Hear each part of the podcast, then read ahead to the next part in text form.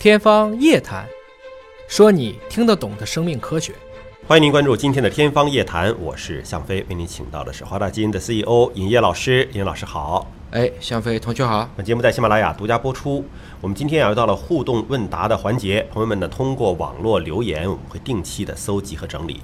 洪建路询问呢，说是请野老师谈一谈全脑开发和量子速读啊。这不前一段网络上风靡看的那个小孩拿本书，咵在面前一翻，是整本书背下来了。这不刚刚荣登这个十月票榜第一嘛，根本就不存在什么全脑开发量子。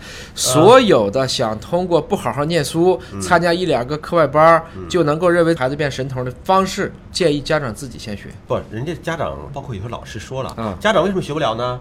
你长大了，嗯，你大脑被污染了，为什么孩子可以学呢？他纯洁可以被开发，真的还有深圳的一些小学在开发孩子，说开发右脑还是开发左脑的哈，反正就开发另外一嗯左脑用右手，右脑用左手。啊，然后开发什么呢？蒙着眼睛读书，嗯，就是眼睛不让你看着，然后咔拿出一字儿来，这字儿是什么？有很多的所谓特异功能，要承认啊，今天有很多的事情我解释不了。嗯。我解释不了的事情，我不能把它都归结于迷信，但我绝对不能认为它是科学。嗯。我可以说它不可知，这是一个至少对我来讲是能够接受的状态。嗯，上个世纪有一段时间，中国特别流行的就是找特异功能的人，对，那个时候耳朵听字的，你说我们真信指的头认字的，因为央视也这么报啊，对呀媒体也因为当时所有的媒体都这么报啊，对后来才弄明白，那都是各种作弊。还记得大师王林吗？嗯，现在已经去世了，对吧？很多事可以讲了吧？当年随便拿个盆就能变出一条蛇。后来服务员说那个盆是特制的，嗯，那个服务员是他买通的，就变戏法一样。变戏，所以他脱光了身子无所谓啊，因为有人给他拿这个盆。千万千万大家不要被这些怪力乱神的事情所干扰。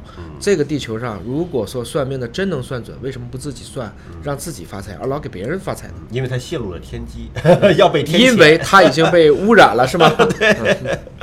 沉默的高点询问啊，说美容上有一种物质叫胜肽，呃，也就是短肽蛋白质的片段，涂在脸上可以促进皮肤胶原蛋白合成。那么如果吃了胶原蛋白，胶原蛋白应该或者可能是没有完全降解成氨基酸，还有胶原蛋白的小片段短肽。那么这些有胶原蛋白部分的特征的短肽，能否促进胶原蛋白的合成呢？还有胶原蛋白的分解成氨基酸再合成蛋白的这个观念是不是太极端？就是反正就是一种东西吧。什么叫胜肽啊？这又起了个新名，胜肽啊，啊胜利的胜，胜肽。啊，原来在我们学术上叫寡肽，嗯，就我们叫 oligo 嘛，oligopeptide，寡肽就是几个短链的氨基酸，三四个啊这样子嗯。然后可能美容以前叫短肽，短肽估计又被打假打得太狠了，现在改名就叫胜肽。嗯其实蛋白就是蛋白，嗯吃胶原蛋白和吃猪蹄儿或者说吃鸡蛋没有任何区别，嗯到了体内全部分解成我们的二十种所谓的必需加非必需氨基酸。嗯那最后合不合成胶原蛋白，更重要的是你睡觉怎么样，嗯。你有没有很好的保湿，你是不是平时会对皮肤做基本的呵护，嗯。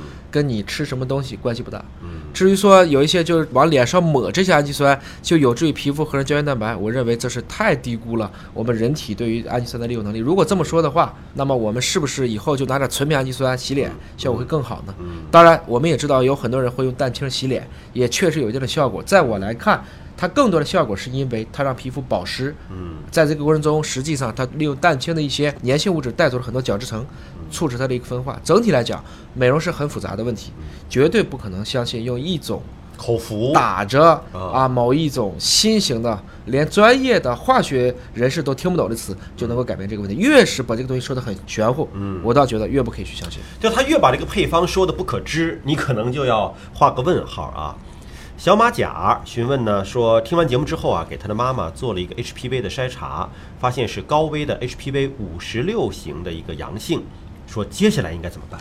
半年之内复查，啊，因为好多人会自己去清的。对如果半年之后依然为阳性，带妈妈可以去就近的医院，或者联系华大基因的客服电话，推荐华大基因的这些合作的正规医院，我们去做一些相关的病理学的检查，来决定下一步怎么办。对，来看看就是说宫颈癌是否有早期的病变，哎，对吧？当然，绝大部分的也都是一过性的，就是这段时间可能不小心刚好有了，那么鼓励妈妈好好睡睡觉，加强运动，提升自身免疫力，很多自然就转归了。嗯，对，因为他可能是第一次检测，并不了解说这个病毒携带了多长时间了。